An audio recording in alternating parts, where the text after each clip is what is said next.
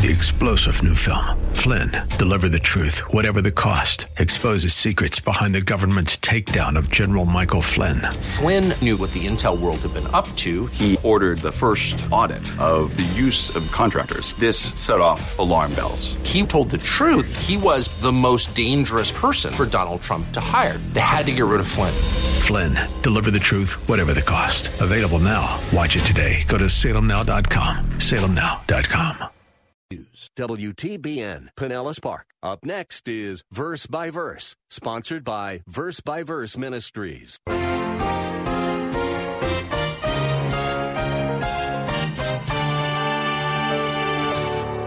It's a very simple question. When a king collects taxes, does he tax his own family? The answer is no. No, he doesn't do that.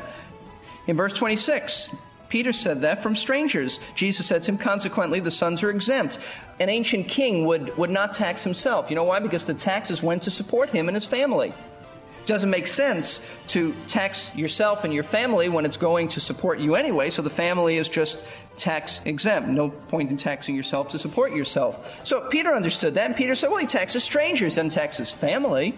What's the point? Point is this Matthew is presenting Jesus as king. Jesus is the king technically, he doesn't have to pay taxes. The taxes go to support the king. The king doesn't have to pay taxes. I just read a story about some interesting graffiti on a poster at a blood bank. The poster said, Be a volunteer blood donor. Someone then printed on the poster, That's the best kind. Well, do you feel like an involuntary money donor every April 15th? I imagine that most of us do. It's interesting, though, that Jesus paid taxes, even though, as the Almighty Creator, he was far above that sort of responsibility. He wanted to make sure we did not use his example as an excuse to not pay our taxes. It's nice to have you along today for Verse by Verse, a Bible class of the air taught by Pastor Steve Kreloff. Pastor Steve has been serving for more than 28 years at Lakeside Community Chapel in Clearwater, Florida. These radio classes are adapted from his weekly messages at Lakeside.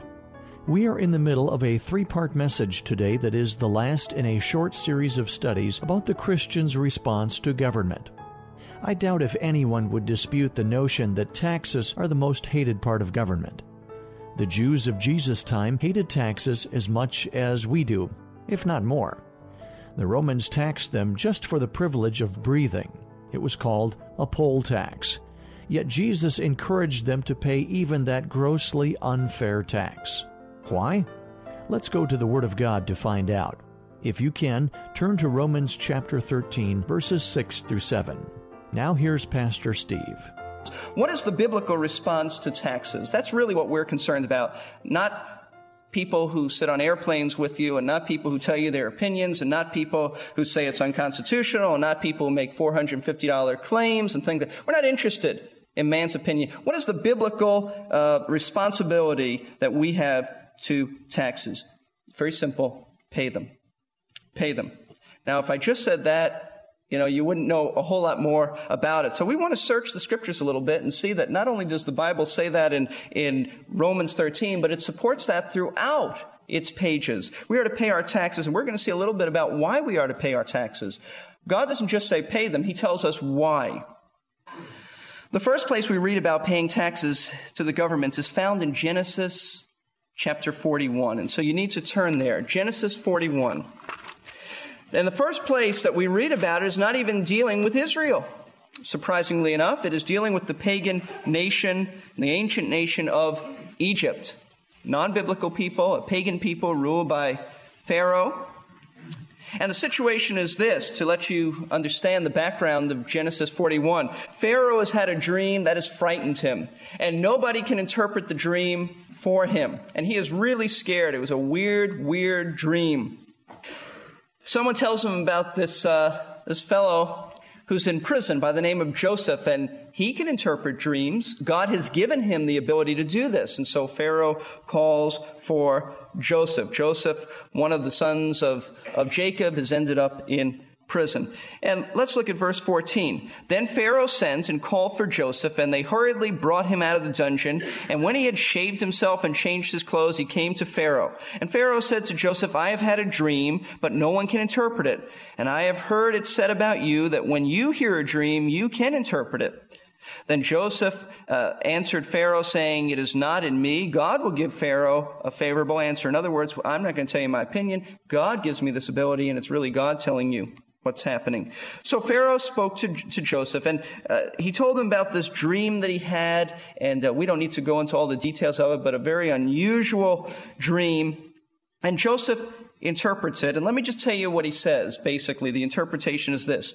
For seven years, there is going to be incredible abundance in the land of Egypt. There is going to be agricultural abundance. Then for seven years, there is going to be a famine. So Pharaoh says, what are we going to do? I mean, that's terrible. There's going to be a famine. What should we do? Let's, let's look at verse 29, you'll see this. Behold, seven years of great abundance are coming in all the land of Egypt, and after them seven years of famine will come, and all the abundance will be forgotten in the land of Egypt, and the famine will ravage the land. So the abundance will be unknown in the land because of that subsequent famine, for it will be very severe. Now, as for the repeating of the dream and so forth, that Pharaoh, uh, twice it means it's determined by God. God's going to bring it about quickly. And now let Pharaoh look for a man discerning and wise and set him over the lands of Egypt. Let Pharaoh take action to appoint overseers in charge of the land and let him exact a fifth of the produce of the land of Egypt in the seven years of abundance. Now remember, Joseph is speaking for God. And you know what he's saying? He's saying, when everything is good for the first seven years, tax everybody. 20% tax. Tax them. So that when the famine comes around, you're going to have enough in store to feed everybody. Now, part of God's plan, quite frankly, was to, for, was for the survival of Israel. Uh, without the, if you know the story as it goes on a little bit later, that Joseph is the instrument God uses to save the Jewish people in their early days because they come to Egypt and so forth. But I want you to understand that this is a taxation. This is a taxation. It was instituted by God through his servant Joseph, and it was for a pagan people. It's not even a godly people here. Now, if God wants people giving taxes to an ungodly government like ancient Egypt, then how can we say that we shouldn't give taxes to a secular government like the United States? That's the point here. The point is that God approved of taxes. Joseph didn't arbitrarily say this. God inspired him to say this. That's part of the interpretation and part of the solution. Taxation was also a way of life for the Jewish people. Now we get into Israel, and I'm going to say something that you may uh, be very surprised to hear. You hear a lot today about the tithe. Uh, I don't believe personally that the tithe is for today in the sense of God says you must give just 10%. Do you know what the tithe was in the Old Testament? It was a taxation. It was not a love gift. It was a required giving. The tithe was required. It was nothing like we take up in the morning. What we have in the morning service is a love gift. You give out of love towards the Lord. You give out of love. You give out of adoration. You give out of worship. The Old Testament Jew wasn't told to do that at all. He was told to give because this was a tax. It was required by the law of Moses. You don't give what's required in the sense of the morning service. We don't come around and take a poll and say, now this is what the, the words that you have to give 10%. No, we don't do that. Leviticus, if you turn to Leviticus 27, you'll see this. In Leviticus 27, the end of verse uh, of the chapter 30 to 32, it says this, Thus all the tithe of the land, a tithe means tenth of the land, of the seed of the land or of the fruit of the tree is the Lord's. It is holy to the Lord. If therefore a man wishes to redeem part of his tithe, he shall add to it one fifth. For every tenth part of herd or flock, whatever passes under the rod, the tenth uh, the tenth one shall be holy to the Lord. Now, the, he's saying this: give ten percent to the Lord in produce. Whatever you produce, give 10%. Now, if someone said, Well, I don't want to give in produce, I want to give in, in money. Well, then he said, Give 15%. And the point was that they wanted produce and not your money. So if you're going to give money, then up another 5%. That would encourage you to give produce. Now, where did this tithe go? When it says to the Lord, what does that mean? What does that mean? The Lord come down, reach your hand, say thank you, and bring it up to no, no. This was to go to the priests. This was to go to the Levites. Deuteronomy 18, 1 through 5 tells us this. The Levitical priest, the whole tribe of Levi, shall have no portion or inheritance with Israel. They shall eat the Lord's offerings by fire and his portion, and they shall have no inheritance among their countrymen. The Lord is their inheritance, as he promised them. Now this shall be the priest's due from the people, from those who offer a sacrifice, even an, an ox or a sheep, of which they shall give to the priest the shoulder and the two cheeks of the stomach. You shall give him the first fruits of your grain, your new wine, your, new, your oil, and the first sharing of your sheep. For the Lord your God has chosen him and his sons from all your tribes to stand and serve in the name of the Lord forever. The Levites served the Lord. They didn't have an inheritance. People were to give them. That was where the tax went. You know why? Because they were the government's officials. Israel was a theocracy. That is, God was in charge of Israel, and he set up the priests to run the nation.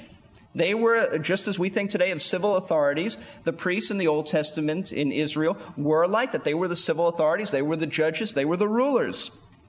So the money went to support government officials. That's where the tithe went. But in addition to that, did you know there were other tithes? I mean, a lot of people think, well, I have to give 10% because the Old Testament teaches that. You know, the Old Testament does not teach that a, that a Jewish person living in that day and age was to give 10%. The Old Testament teaches that there were a number of tithes. There was a, in addition to the Levitical tithe, there was a once a year festival tithe where they were all to come or at least give their food uh, to Jerusalem and have kind of a, a national potluck dinner. That was every year. And then every three years, they were to bring a tithe for the poor people and for orphans and, and for widows and those who didn't have much. So that was every three years. And there was a tax, uh, not a tithe, but there it wasn't quite that, that uh, same amount, but there was a tax on keeping up the temple of God. Had to keep up the temple, and who was going to do it? Well, where's the money going to come from? People had to be taxed. By the time you counted it all up, you know how much the Old Testament Jewish person paid yearly? About 25%. So if you're going to follow just the Old Testament, get away from uh, 10%, because it wasn't that at all. His taxes supported government leaders, religious festivals, the poor, and the temple. And then there were some other things added in too. And when we come to the New Testament, what do we find? Do we find the uh, Gospels uh, going against this? Do we find Jesus teaching that we shouldn't pay uh, taxes? Well, you need to turn to Matthew 17 to find out what Jesus had to say. In Matthew, this is in the New Testament, the first book of the New Testament, Matthew chapter 17 beginning at verse 24. And when they had come to Capernaum, those who collected the two drachma, that would be two days' wages, these were tax collectors, the two drachma tax, came to Peter and says, Does your teacher not pay the two drachma tax? Now, I don't know why they, why they went to Peter and said this, why they didn't go to the Lord. Uh, but we do know that Jesus had set up headquarters in Capernaum at this point in his ministry. Uh, this was Peter's hometown, and so it's very likely that they would come to Peter because they knew him well. But Jesus and his men had been away ministering for a while, and it's very possible that taxes were started to be collected, and Jesus and his and Peter and his men were not there for when they began this, and so now the tax collectors are there with their hands out and say, What about it? Peter, doesn't your teacher pay taxes? Did Peter say, No, no, no, no, you don't understand. He's God. He didn't have to pay tax. He's the master. Master doesn't pay taxes. You know what he said? Verse 25. Yes, the master pays taxes. He pays. Peter knew, no hesitation. I want you to, I want you to stop for a moment and think about this. This is, this is astounding. This tax was not a Roman tax. This was the Jewish temple tax. Remember, I just told you about they had to support the temple and keep it up. This is what it's referring to. There were Roman taxes that Rome put upon the Jewish people, and we'll deal with that in just a few moments. But this was a temple tax. This tax would go for the support of the temple. Jesus knew that. It would be part of the temple treasury. Do you know what the religious leaders of Israel will eventually do with some of the money in the temple tax, in the temple treasury, rather? Do you know what they're going to do with that? 30 pieces of silver going to go to the betrayal of Christ. They're going to give Judas that. Matthew 26, 14 and 15 says, They paid him out of the temple treasury 30 pieces of silver. Did Jesus know that? Of course he knew that. He's God. He knows everything. He knows where his tax money is going. He knows that, that, that his very taxes are going to go to support his death. He knows that. And he knows that the temple is now, as he called it, a den of thieves, not a house of prayer. I mean, he's already uh, gone in there and cleansed the temple once. He's going to do it one more time before his crucifixion. He knows that it's corrupt. He knows it's not used right. He knows that the money that is, is being put in the temple, part of that's going to go to crucify him. And knowing all of this, Jesus didn't say, I can't give my money to such an immoral institution as this. This isn't the way God intended the authorities to be. I don't like the way they use my money. I'm going to keep it and give it to the Lord. No, he didn't say that. He didn't say that, and he didn't do that. The tax collectors asked Peter, Does your teacher pay his taxes? And all that Peter said was, Yes. But I'll bet that Peter was thinking about it. Wonder why he does it. I wonder why. Because when you read further, the Bible says in verse 25, when he came into the house, Jesus spoke to him first. I mean, Peter didn't get in and say, Lord, you know, there's some guys out here asking me about tax. No, Jesus knew exactly what was going on because he's God, and he says to Peter immediately, he says, Why do you think, Simon? Uh, what do you think, Simon? From whom do the kings of the earth collect customs or poll tax, that is a census tax? From their sons or from strangers? It's, it's, a, it's a very simple question. When a king collects taxes, does he tax his own family? The answer is no. He doesn't do that. In verse 26, Peter said that from strangers. Jesus said to him, consequently, the sons are exempt. An ancient king would, would not tax himself. You know why? Because the taxes went to support him and his family.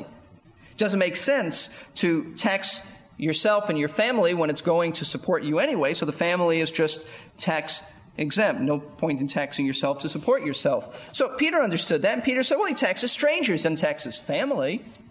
What's the point? Point is this Matthew is presenting Jesus as king. Jesus is the king. Technically, he doesn't have to pay taxes. The taxes go to support the king. The king doesn't have to pay taxes. And the disciples, technically, in one sense, didn't have to pay taxes either because they're children of the king and they're children of the kingdom. But Jesus didn't say, well, let's have a technicality here because technically we could get out of this temple tax. No, verse 27 says this, but lest we give them offense, lest our nation stumble, because they don't understand this. They don't recognize me as king and they don't recognize you as children of the kingdom. They don't understand the spiritual talk. Lest we give them offense, Peter, go to the sea, throw in a hook, and take the first fish that comes up, and when you open its mouth, you'll find a stater, that is a shekel Take that and give it to them for you and me. Don't we wish that finding money was, tax money was this easy today? It's, it's not. But uh, the point of this is that we ought to pay taxes. We ought to pay taxes. Jesus did, and he said, we don't, we don't want them hung up on this, that, you know, I don't pay taxes. They'll miss the whole point of my ministry. No, lest they be offended, we're going to pay it. Jesus paid his taxes, and we should too. But someone may argue at this point, say, oh, wait a minute, wait a minute, Steve. This tax was an Old Testament temple tax. We're not under the law anymore. The temple doesn't even exist. Old Testament has passed away in the sense of the law, and our taxes don't go to support a theocracy like Israel anymore. We are involved in a secular government. Is there New Testament support for paying taxes to a government that is not believers in the true sense. Well, yes, that's Matthew chapter 22. And you need to turn there. And we looked at this a few weeks ago. We dealt, this is the one that deals with the Pharisees and the Herodians coming together.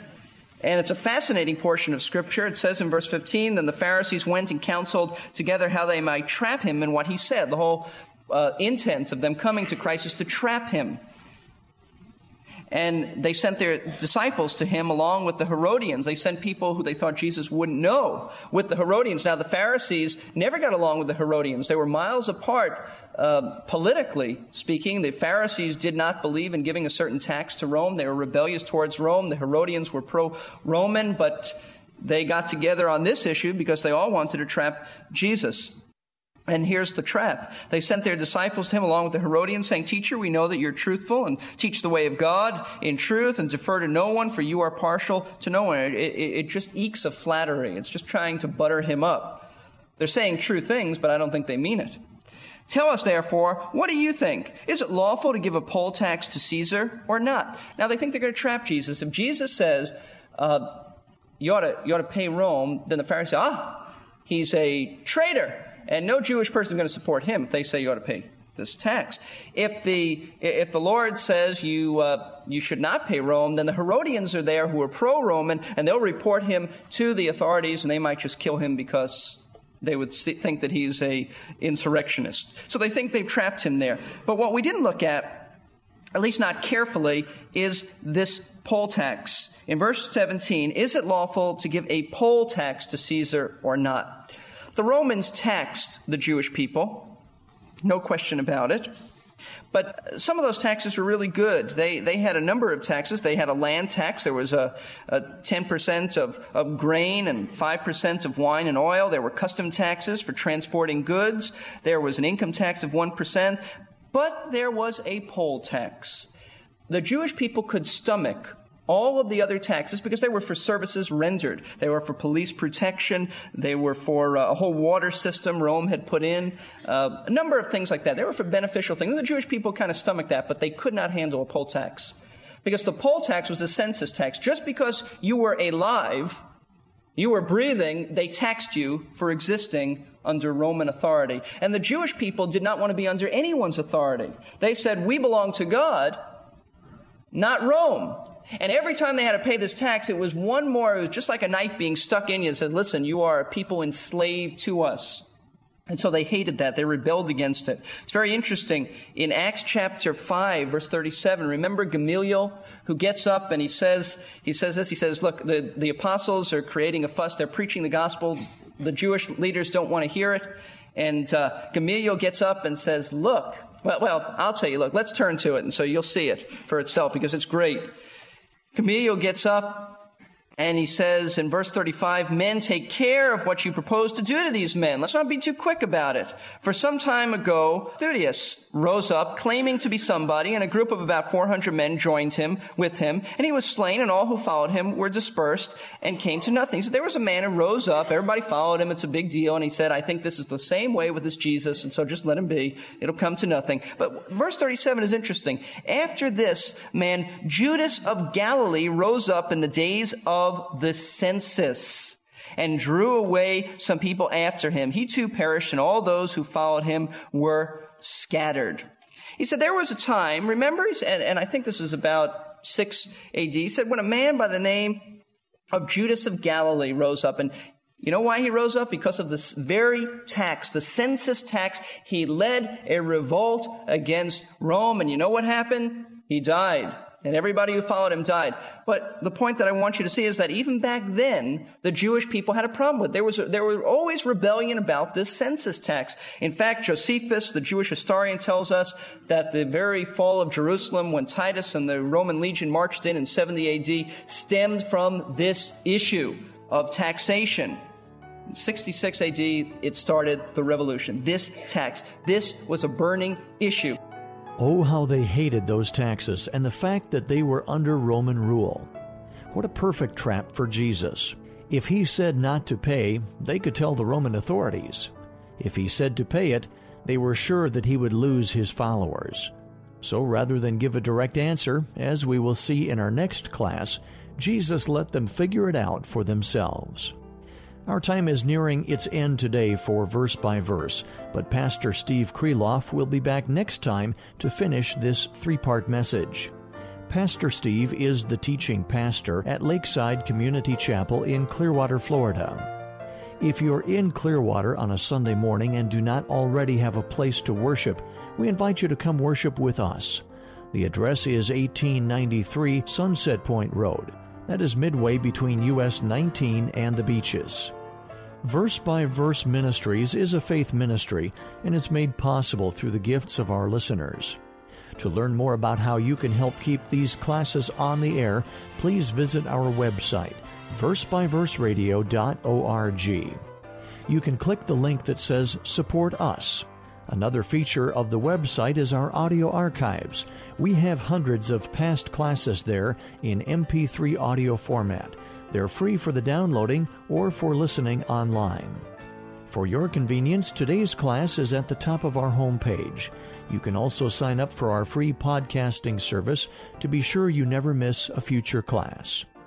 If you would like to order a cassette or CD with the entire three part message from which we developed today's lesson, please call 727 239 0306.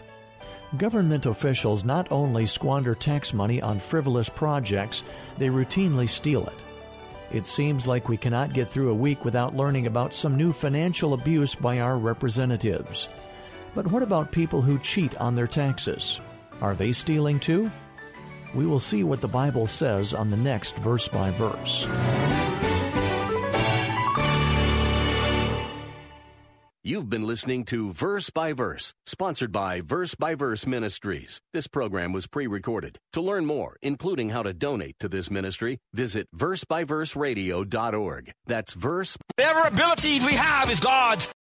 Three star general Michael J. Flynn, head of the Pentagon Intelligence Agency, knew all the government's dirty secrets. He was one of the most respected generals in the military. Flynn knew what the intel world had been up to. He understood its funding. He ordered the first audit of the use of contractors. This set off alarm bells.